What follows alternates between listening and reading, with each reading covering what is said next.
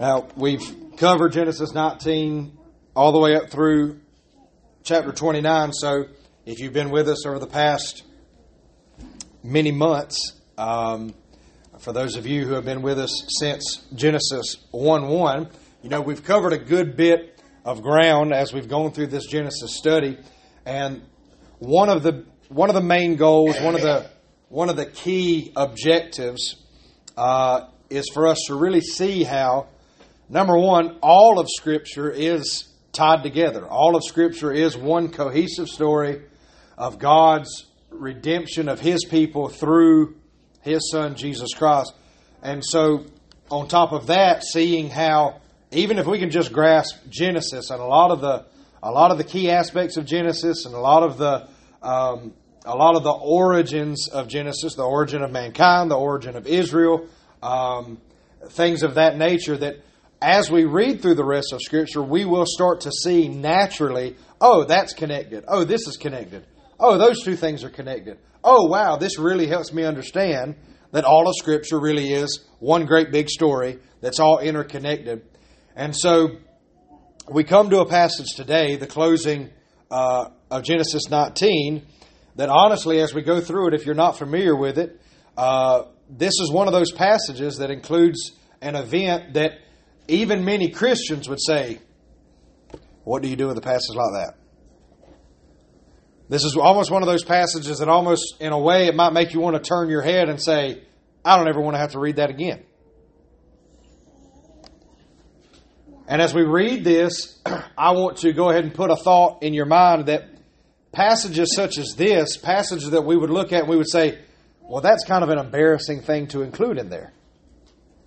That's kind of a dark thing to include in there. At the end of the day, passages such as this prove that Scripture has nothing to hide.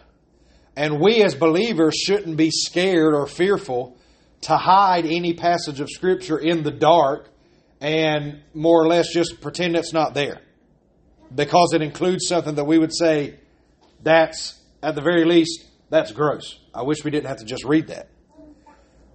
Every word of Scripture is God breathed and it's in there for a reason, for a purpose. And so as we go through this today, I do want you to consider that passages such as this actually show us that God, in giving us His Word and in giving us Genesis in the Old Testament, God desires for us to know where the nations came from. Not just where man came from in the creation of Adam and Eve, but where the nations came from. And God desires for us to see the depths of human depravity, the depths of sin. What will happen sometimes when we are left to, to come up with our own plans or to come up with our own schemes? Uh, the, the depths that we will sink to in trying to handle things the way that we think they ought to be handled.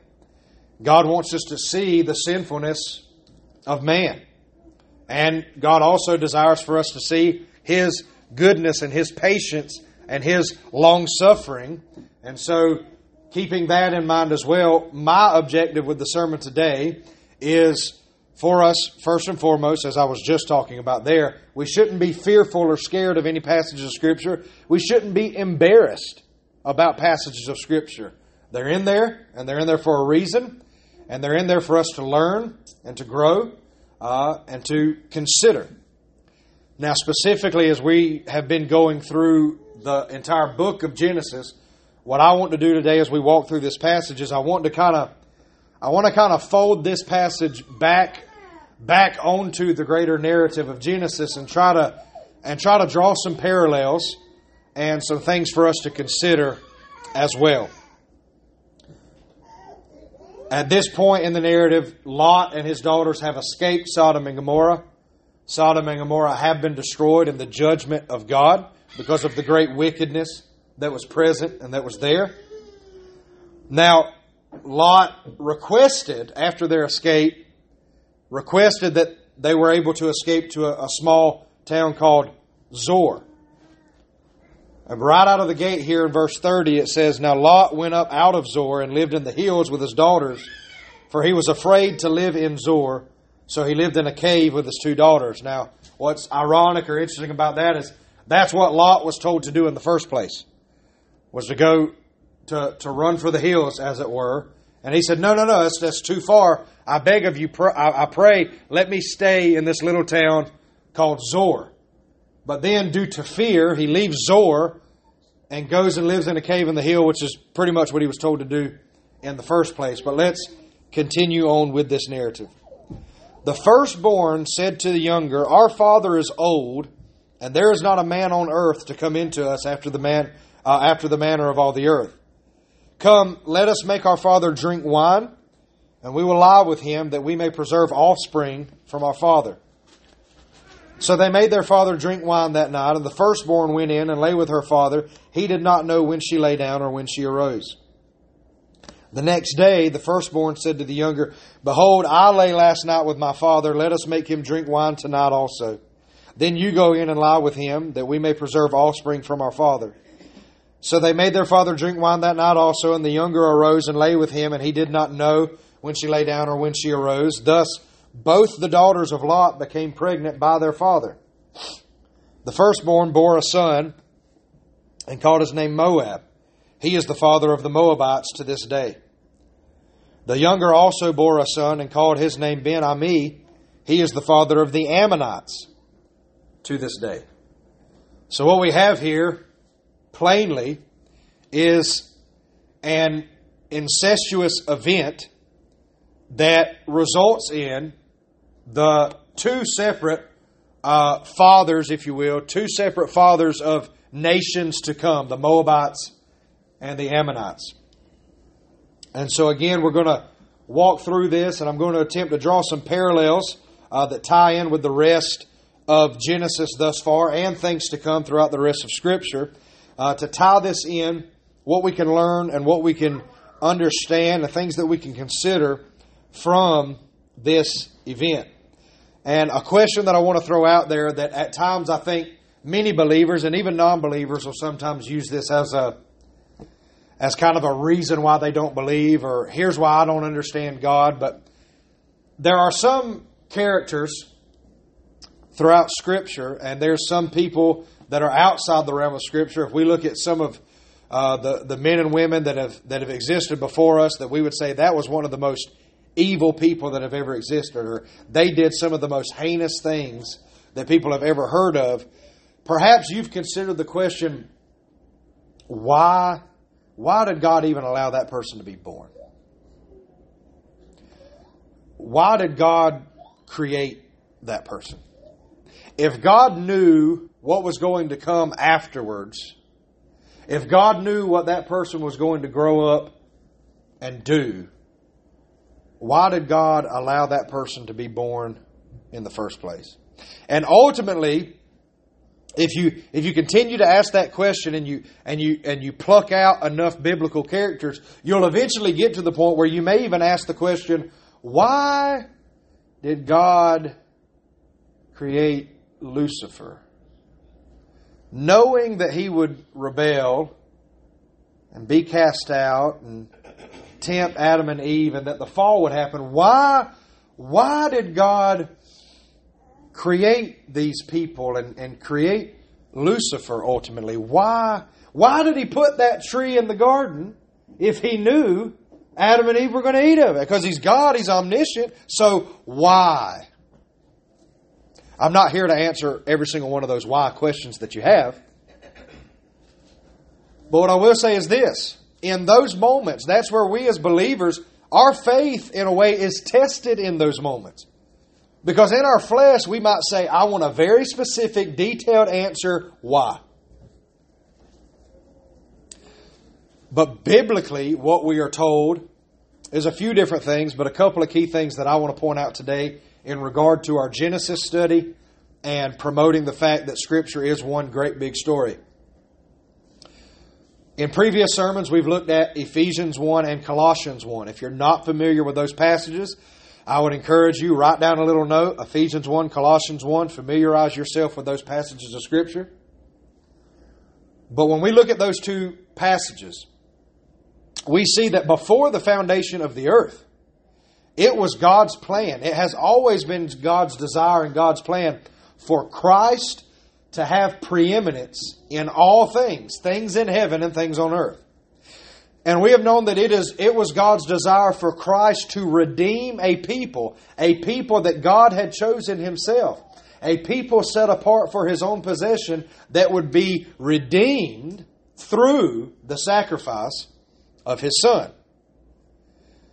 And those two things really the more that we ponder them and the more that we consider them, those two things will answer many of our why questions. Maybe not as detailed or as specifically as, as we might like in the flesh, but when we understand, well, the fall, that points people to Christ, and that points to our need of a Savior. If there never was a fall, we would not need Christ, and He would not have preeminence in that way. And so the tree being in the garden and, and the serpent being there to tempt them, and Adam and Eve falling into falling into sin, and, and because of that, the rest of mankind being born into sin. All of that points us to our need for Christ, and that gives Christ the preeminence in all things because He was perfect. Even when He was born in a manger and lived and lived life as fully man, He was perfect. He was sinless. He was spotless. He was truly righteous. But yet He died for our sin and his righteousness is transferred to our account through faith. And so that promotes Christ.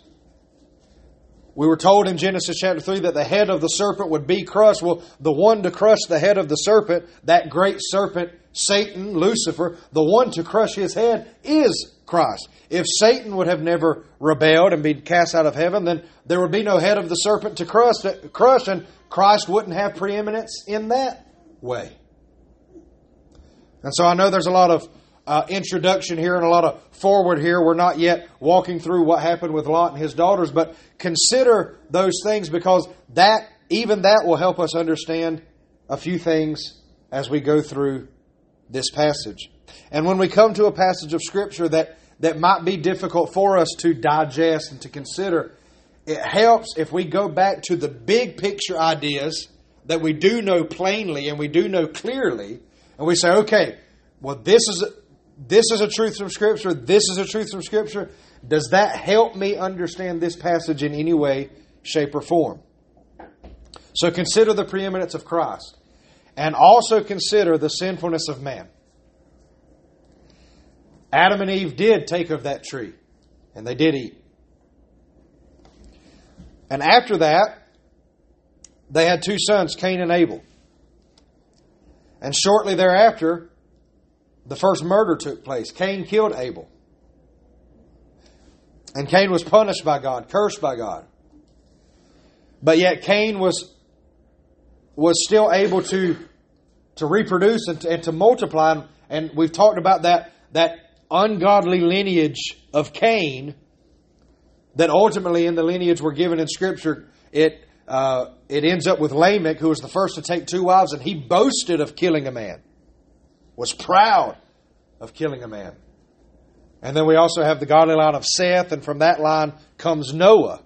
But the sinfulness of man. Cain kills Abel, his brother. Why? Because God accepted Abel's sacrifice but didn't accept Cain's. Because his brother did what was pleasing in the sight of God, and he didn't do what was pleasing in the sight of God. So the obvious solution, of course, was I'll kill my brother. You see the sinfulness of man in that. And that godly line leads to Noah, but what do we remember about Noah? Well, he's the one that built an ark because there was a flood coming. And why was there a flood coming? Because of the great wickedness of mankind upon the earth. And God judged the world with a flood. And the only ones that were spared was Noah and his wife, and Noah's three sons and their wives. They were the only ones that were spared. The rest of mankind, the rest of creation, consumed in the judgment of God. The sinfulness of man brings judgment. Here in this, in Genesis 19, we have the destruction of Sodom and Gomorrah. Sodom and Gomorrah destroyed because of the great wickedness, the rampant wickedness within those two cities. And the only ones that were spared was Lot and his two daughters. Now, his wife, briefly, but we know that she looked back and she was turned into a pillar of salt. And so, in those pictures, in each of those, in the fall, you have a picture of God's grace. Because Adam and Eve were told they couldn't go back to the Garden of Eden, but it was so that they couldn't go back to the tree uh, of life, that they would not live eternally in their fallen state. So you see God's grace in that. He didn't consume them in judgment that day. He allowed them to live, they just couldn't go back to the garden. And they have sons, Cain and Abel. And even Cain, he wasn't he wasn't killed and and wiped out by God the day that he killed his brother. He was cursed, he was banished, but he was allowed to live and to multiply and was a great leader. After the flood, Noah and his three sons. Noah sins, gets drunk, passes out in his tent. One of the sons ends up being cursed. But even that, even in the, the flood, you see the judgment of God, the wrath of God, but you see the grace of God in the fact that Noah and his three sons and all their wives, they were able to be saved. And from Noah's three sons and their wives, the rest of the earth was populated. Squeeze the Tower of Babel in there real quick. The Tower of Babel, a direct rebellion against God. God destroyed the Tower of Babel, confused the languages, but God didn't wipe out mankind. He just dispersed mankind and confused their languages. Sodom and Gomorrah, destruction, but you see God's grace in the fact that Lot and his family was spared. We actually had a whole sermon. We looked, we considered at length how in the world was Lot considered a righteous man. And we came to the biblical conclusion that it was only through faith that there was the presence of faith in, in Lot's life, that because of that faith, he was justified before God and counted among the righteous. So, with all of that at the forefront of your mind, God's grace, His mercy, the preeminence of Christ over all things, the sinfulness of man, the grace of God. Let's look specifically at this event.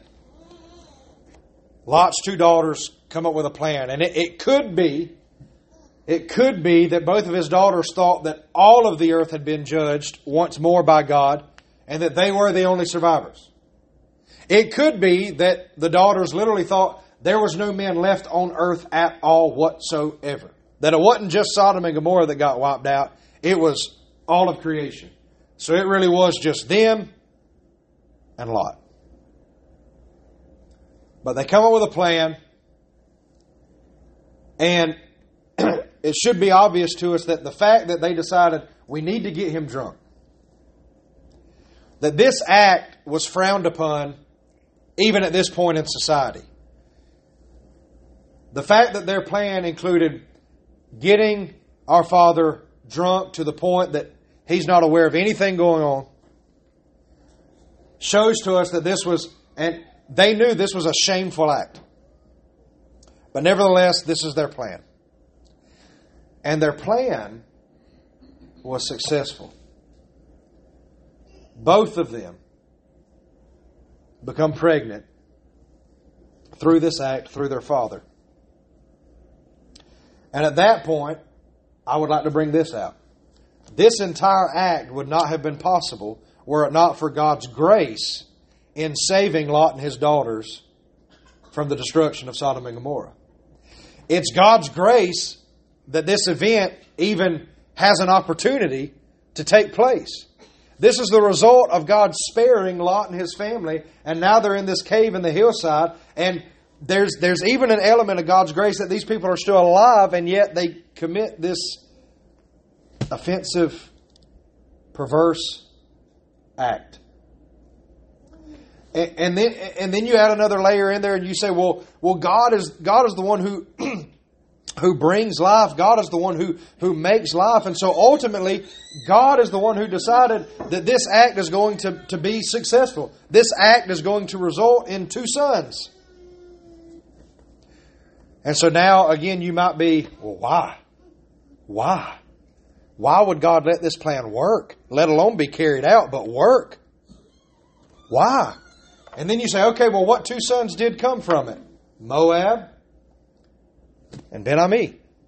Moabites, Ammonites. And then you and then something else might click in your head and you say, well, the Moabites and the Ammonites, they it's not like Israel was like good buddies with the Moabites and the Ammonites throughout Israel's history. In fact, the Moabites had something to do with, with Israel being led off into Baal worship. So, the, the two sons that came from this event, it's not like they're going to be great allies of Israel, and it's not like they're going to be godly nations. They're going to be pagan nations. They're going to be godless nations. The Moabites and the Ammonites? What, what good could possibly come from this? And in fact, if God is God and He is all knowing, then He has to know that the Moabites are going to lead the children of Israel into Baal worship. Couldn't God have just nipped this one in the bud? Why would, why would God want all of this stuff to come about? Why would all of this be included in His plan? So maybe at this point, your wheels may be turning as we continue on. We'll come back to that, but we'll, we'll continue on. Their plan was successful. Two of Israel's enemies really are born out of this event, and one of them, the Moabites specifically, lead Israel into Baal worship later on. So any interaction that Israel has with the Moabites and the Ammonites throughout history does not bode well for them. The Moabites and the Ammonites are not godly nations. They're not God-fearers. But even all of this is connected with God's grace and His patience in allowing the, the, the saving and the redemption of Lot and his two daughters out of this.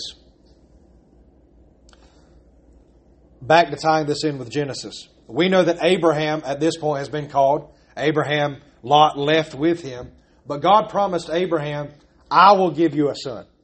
You will be the father of a great nation. And he promised, In you shall all the nations of the earth be blessed. Hold on to that. We're definitely going to bring that one back up again. But God told Abraham, I will give you a son. Now, a couple of quick facts about that for those of you who haven't been here with us going through Genesis. At the time that the promised son came along, Sarah, who was already barren, was way past the age of childbearing. And Abram, Abraham was 100 years old. But yet God still miraculously gave them a child of their own. And that's important. God said, I will give you a child. And He did. There was a time where Abraham and Sarah tried to come up with their own plan, and that plan worked, and Ishmael was born. And we talked about that when, when we were at that particular section of Genesis, but just by way of reminder, the Ishmaelites came from Ishmael. Those also were not friends of Israel. Those also were not allies or cohorts of Israel. They were enemies of Israel. Okay? But God tells Abraham, I will make you the father of a great nation, and in you shall all the nations of the earth be blessed. That is the promise given to God. Or that is the promise from God given to Abraham. God is capable of giving life, producing life, spreading life, creating life whenever He so pleases. As we've read multiple times from Romans chapter 4, God who calls into existence things that don't exist. You say, Caleb, why are you bringing all of that up? Because I want to put that up against the desperation of this plan. The two girls look at one another and they say, There's no man, there might be no man left on earth. It's just him. That's our father. We've got to come up with a plan. we know that ultimately, if that was the case, if they literally thought that there was no men left on the face of the earth, that was a misunderstanding at best. but ultimately, if God desired, if God desired for Lot's lineage to be carried on, if God desired for Lot to have offspring, then it would be done. God is capable of accomplishing all that he intends. when we take things into our own hands and say, we've got to make something happen, we've got to produce something, we've got to come up with our plans, you can rest assured that it's coming from a lack of faith that God truly is sovereign and a lack of faith that God can do as He pleases on earth and in heaven. So just look at the, the, the contrast between these two things. God, who is perfectly capable of creating life, Adam and Eve, creating all things, speaking things into existence. God, who tells Abraham, I will give you a son, even though you're 100 years old, Abraham, and even though your wife, who is barren, is, is also past the age of childbearing, I'm going to give you a son of your own. That God who brings into creation or brings into existence things that don't exist, think about that up against this situation where Lot's two daughters just say, We've got to do something. It's up to us. We've got to carry on the lineage. We've got to make sure that there's more offspring. When God produces the offspring of promise, when God makes good on all of his promises, it always results in life. It always results in, in blessing. It always results in, in praise that, that we return back to him.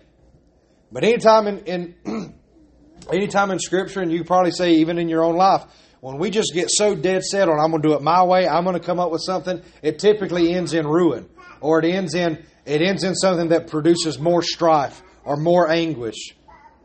And it's no different here. The Moabites and the Ammonites are born out of this incestuous event. So consider that. They took matters into their own hands, but God gives and grants children as He sees fit. And then beyond just the aspect of children, God gives offspring and builds nations according to His promises and His will.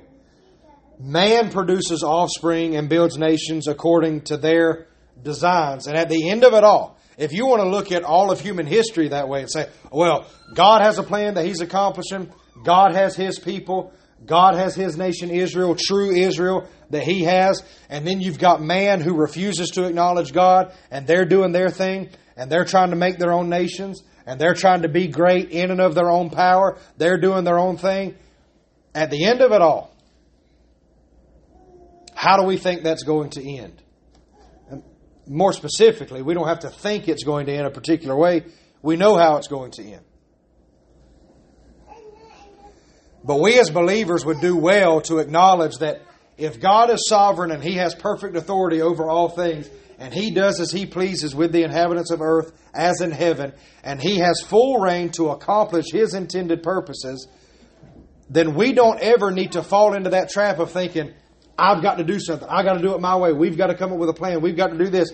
We know that at all times, at every second of every day, at every moment of history, it is God who is working all things according to the counsel of His will. And we can rest in that. And we can find hope in that. And we can find confidence in that. Another thing to consider before they actually escaped Sodom and Gomorrah. Lot offered up his daughters to the men who were seeking to sexually assault the two others that had come to visit Lot that night and to tell him that he needed to escape. All the men of the city went to Lot and said, Where are the two men that came into you tonight? Bring them out that we may know them. And again, in the Old Testament, biblically speaking, to know, we're talking about sexual intimacy. So the men of the city came up and said, Bring out those two men that we may know them. Sexual perversion.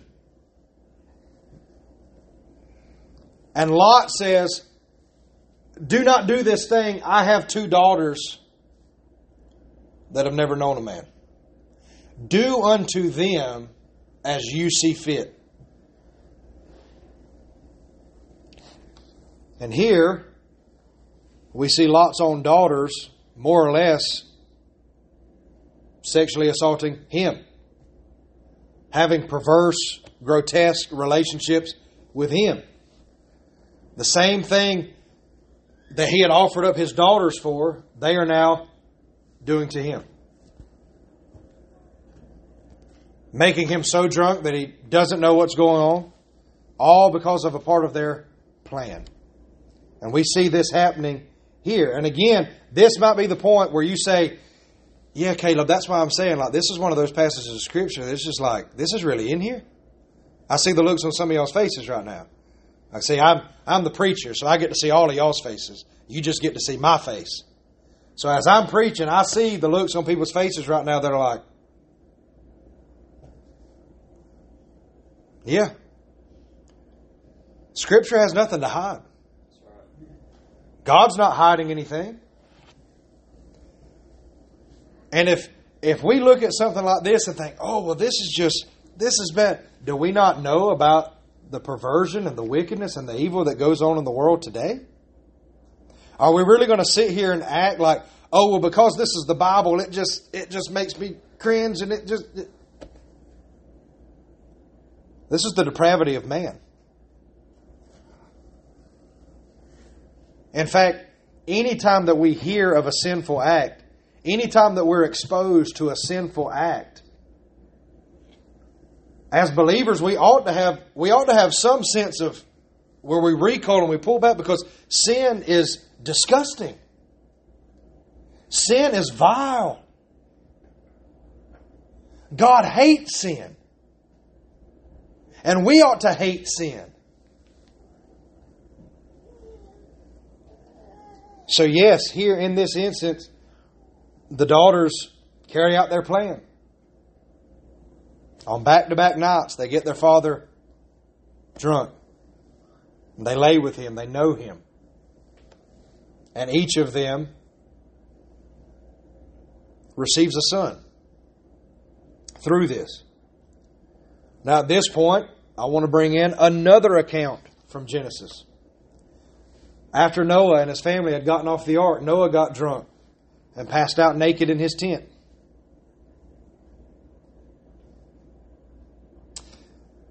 At the end of that, we know that Ham and his line, they receive a curse. But the other two sons walked backwards and, and covered their father's shame. And this was right after the world had been judged in a flood. This event here in Genesis 19 takes place right after Sodom and Gomorrah had been judged with fire. And it's only Lot and his two daughters that escape and find refuge. And now we find Lot drunk. Except there is no, to use this phrase, there is no saving grace in this aspect. They're not seeking to cover their father's shame or anything of that nature. They're seeking to lay with their father to carry out their plan of procreation. But wrapped up in all of this, if you say, Caleb, this just sounds like a huge mess. Yeah, it looks pretty messy. You say, Caleb, I mean, there, there's just a lot going on here. I mean, God just destroyed Sodom and Gomorrah. He saved Lot, which is great, but now Lot just got his two daughters pregnant, and he didn't even know that he got them pregnant. Like he was so drunk that he had no idea what was going on. And that was the. His daughters came up with that plan? Like there, Caleb, there's just a lot going on here. And there is. And wrapped up in all of this, we see the depravity and darkness of man.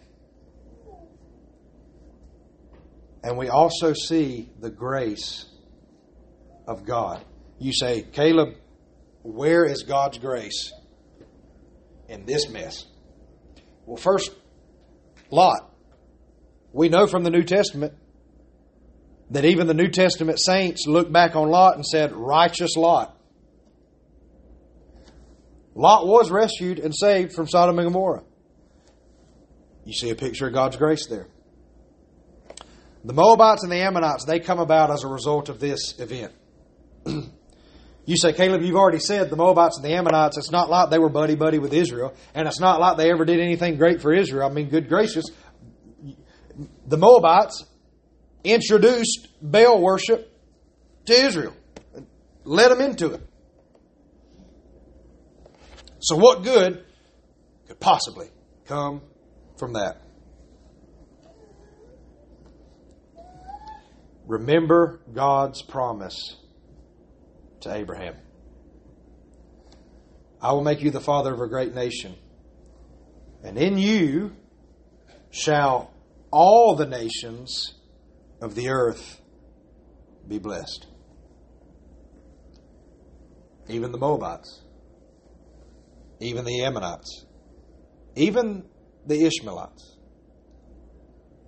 In fact, if you're familiar with the book of Ruth, Ruth was anybody remember pop quiz? Where was she from? She was a Moabite woman.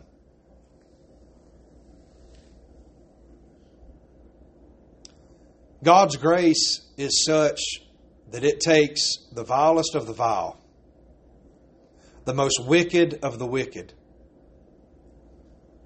and calls them righteous, and makes them sons and daughters of the Most High. God's grace is such that it takes the vilest of the vile and the most wicked of the wicked and says, not guilty, righteous clean. It's good for us to know narratives like this because it's good for us to know where we came from. You say, Well, I'm not a Moab, I'm not an Ammonite, I didn't come from all that. How many of us uh, how many of us had to do a family tree for like a class project at some point in middle school or high school? Anybody? I know I did. Something about, I can't remember if it was Coach Watson's class or somebody else, but anyway. He taught social studies for a little while. I see some Pinewood people in here. I digress. If all of us looked deeply into our family tree, like the history of our family, the roots of our family, we would probably unearth some wickedness we would probably unearth some vile acts and deeds within our family history. But here's the thing each and every time we look at sin, we should say, that is vile, that is wicked. If we just look at ourselves and we take an honest assessment of our life, the things that we think about, the things that we feel, the emotions that we have, the desires that we have, because it's real easy to say, well, I don't act on all those things, but do you think them? Do you feel them? That's vile. That's wicked. You say, Caleb, that it's really not that bad. I feel like everybody struggles with it. When God is our standard, when the holiness of God is our standard, and then we consider our own hearts and what we desire and what we think about and what we feel, it's vile.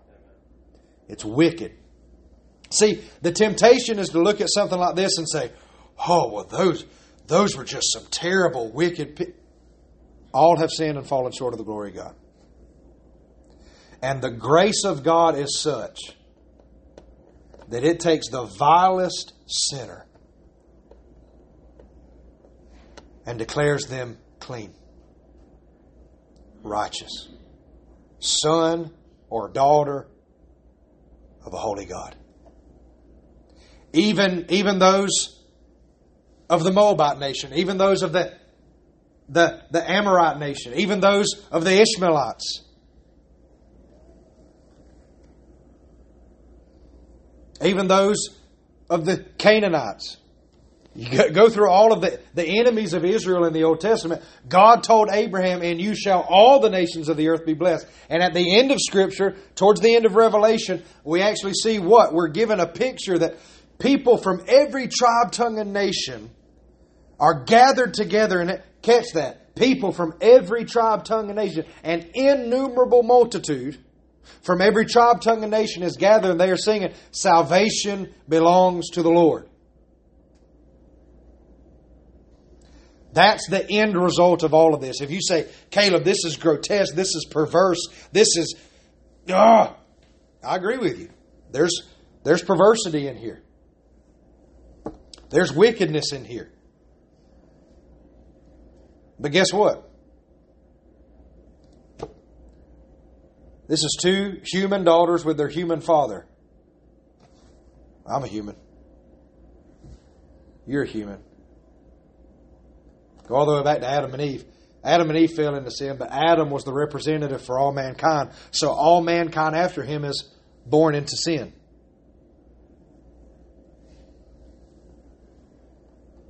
All mankind after Adam is in need of salvation. And when God promised that the head of the serpent would be crushed, that pointed to our Savior, our salvation. When Noah built the ark, the ark points us to our Savior, salvation. When God called Abraham and said, I will make of you the father of a great nation, and you shall all the nations of the earth be blessed, and I will give you a son, a, the promised son, that points us to Christ our Savior and our salvation. But everything in between, everything on the earth that takes place, even the life of Abraham, even the life of Sarah, even, even the decisions of Abraham and Sarah, even all of that stuff, it reminds us of the sinfulness of man, the sinfulness of man, the lack of faith that we have in God, but God's faithfulness to His people and God's faithfulness to keep His promises. So if you say, how in the world does this point us to the grace of God? Because a Savior is coming. And even those with connections to the Moabite nation or the Amorite nation or the, the Ishmaelite nation, connections to all of the people from all over the globe, all who call upon the name of the Lord will be saved. It doesn't matter that, that in the Old Testament, well, they were, they were the enemies of God. Doesn't matter. All who believe will be saved. But look from where they came from. This was, this was an incestuous origin. Doesn't matter. All who call upon the name of the Lord will be saved.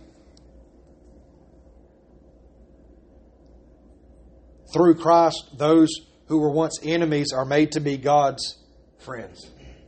Through Christ, those who were once far off are brought near. And so, to wrap up, go back to Romans 9, which is where we had our scripture reading from at the very beginning of the service.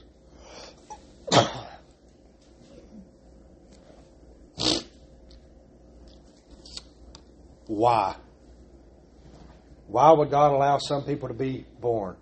Why does God bring some people into existence? Why did God why did God make Lucifer knowing that Lucifer would rebel, be cast out of heaven? He put that tree in that garden. God put the tree in the garden, not Lucifer. And he knew that that tree would be used as a temptation to get Adam and Eve to fall. Why would he bring the Moabite nation? Why would he bring the Ammonite nation? Why would he bring them into existence through this terrible, wicked act. How does any of this point to Christ, and what's the point of it all?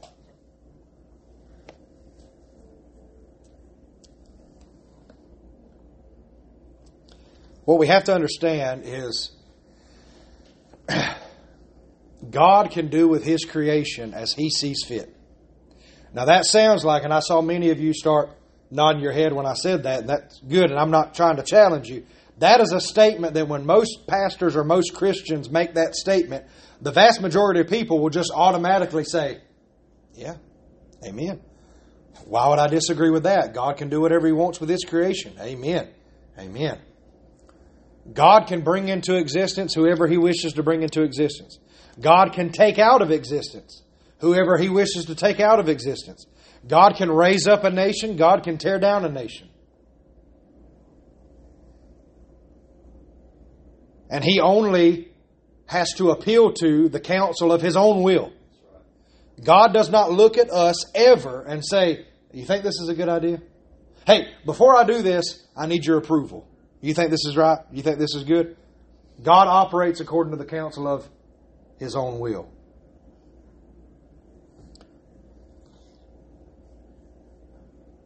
We started in verse 9 earlier. We'll start there again. This is what the promise said, About this time next year I will return, and Sarah shall have a son.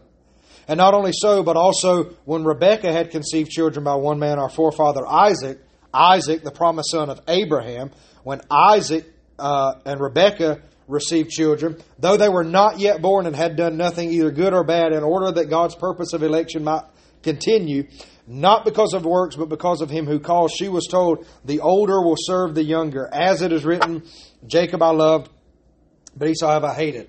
Now, in a nutshell, to be very brief with that, we know that the godly lineage, uh, Abraham, Isaac, and then from Isaac, Jacob. And Jacob's name was actually changed to Israel. Esau sold his birthright. He became the father of the, the Edomites, and they also were uh, enemies of the people of God.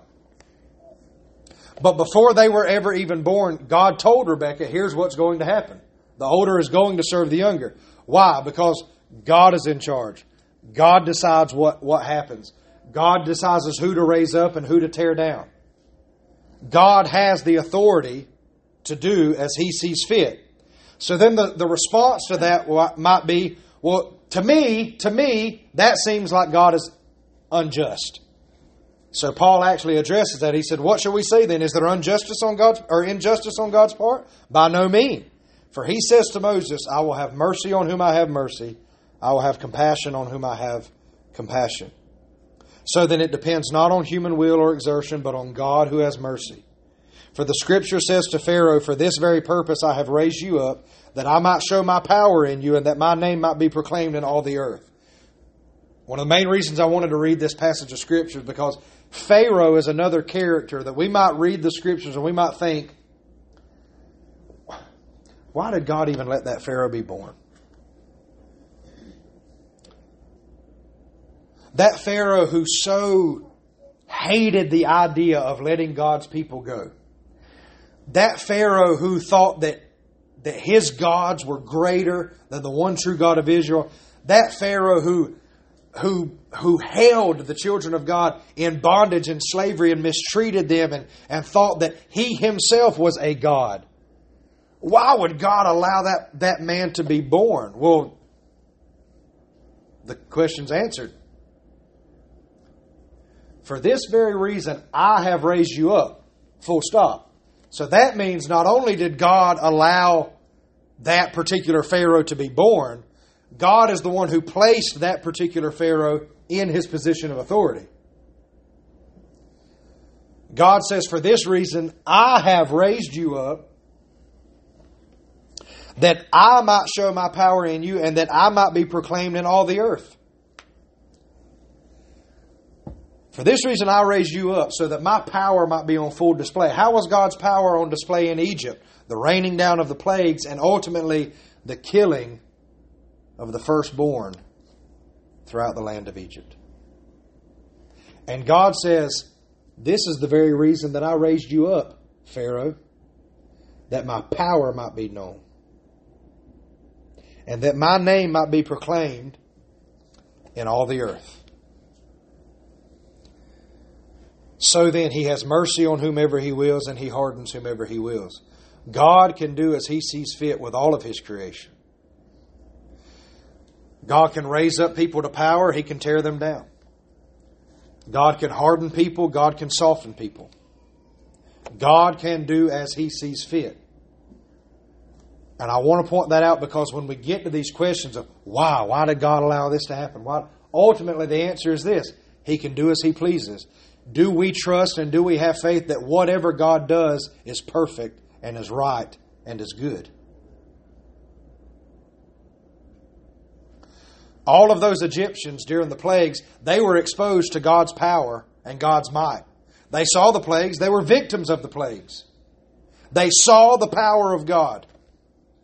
But yet it was only Israel who left Egypt and worshiped God. And God is the very one who raised up that Pharaoh and put him in that position of power. So, so ultimately, who was over this plan of these two daughters and, and their father Lot? Who was over this saying that this will result in the Moabites and the Ammonites? It was, it was the will of God. You say, why would God will to bring about people who are going to be enemies of his nation and of his people. Why would God will for that to happen? So that Christ will have preeminence in all things. so that Christ will have preeminence in all things. Because in the Old Testament, we know that it was specifically the line and the lineage of Abraham, ethnic Israel, circumcised on the eighth day. We know that they were the people of God. But through Christ, it is people of faith, people from every tribe, tongue, and nation that are the people of God, so that Christ will have preeminence in all things over all the nations. All the earth is his inheritance. And his bride is made up of people from every tribe, tongue, and nation. Now, I do want to close out with this. He has mercy on whomever he wills, he hardens whomever he wills. And you will say to me then, Why does he still find fault? For who can resist his will? But who are you, O man, to answer back to God? We might find ourselves sometimes asking questions that we want specific answers for, and the answer from God, from His Word, is this Who are you to answer to God? Who are you to demand of God that He give you all the details and all the answers that you're seeking? Who are you to answer to God? Well, what does molded say to its molder? Why have you made me like this? Has the potter no right over the clay to make out of the same lump one vessel for honorable use and another for dishonorable use? What if God, desiring to show his wrath and make his power known, has endured with much patience vessels of wrath prepared for destruction in order to make known the riches of his glory for vessels of mercy, which he has prepared beforehand for glory, even us whom he has called not from the Jews only, but also from the Gentiles. What was the result of God making his power known to Pharaoh? What was the result for his people? Israel saw that's our God. The God who rained down the plagues, the God who took the firstborn of the Egyptians, the God who parted the Red Sea. That is the God who calls us His. That is the God who looks at us and says, Mine. So, desiring to show his wrath and his power, so that his grace may be more clearly seen on the vessels of mercy.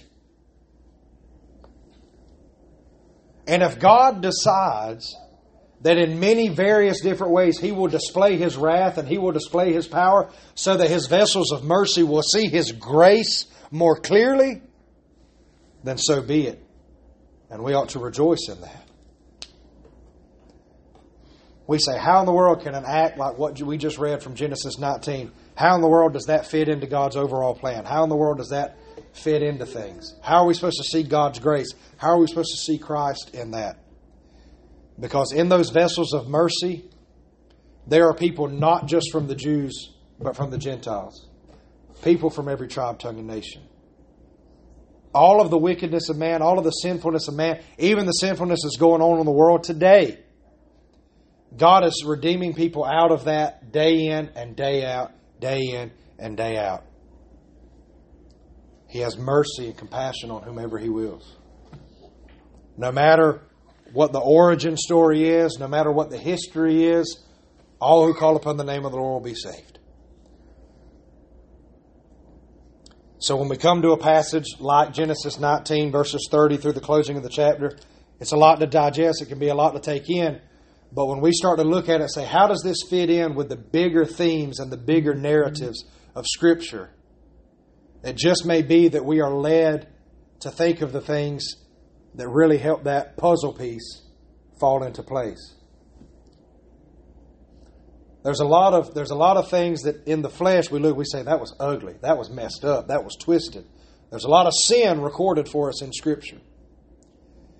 And every time we see the sinfulness of man, we ought to be driven to the grace of God, the mercy of God through Christ the Son, and understand the sovereignty of God over all things, that He is endlessly, tirelessly working all things together for the good of His people and for His own glory.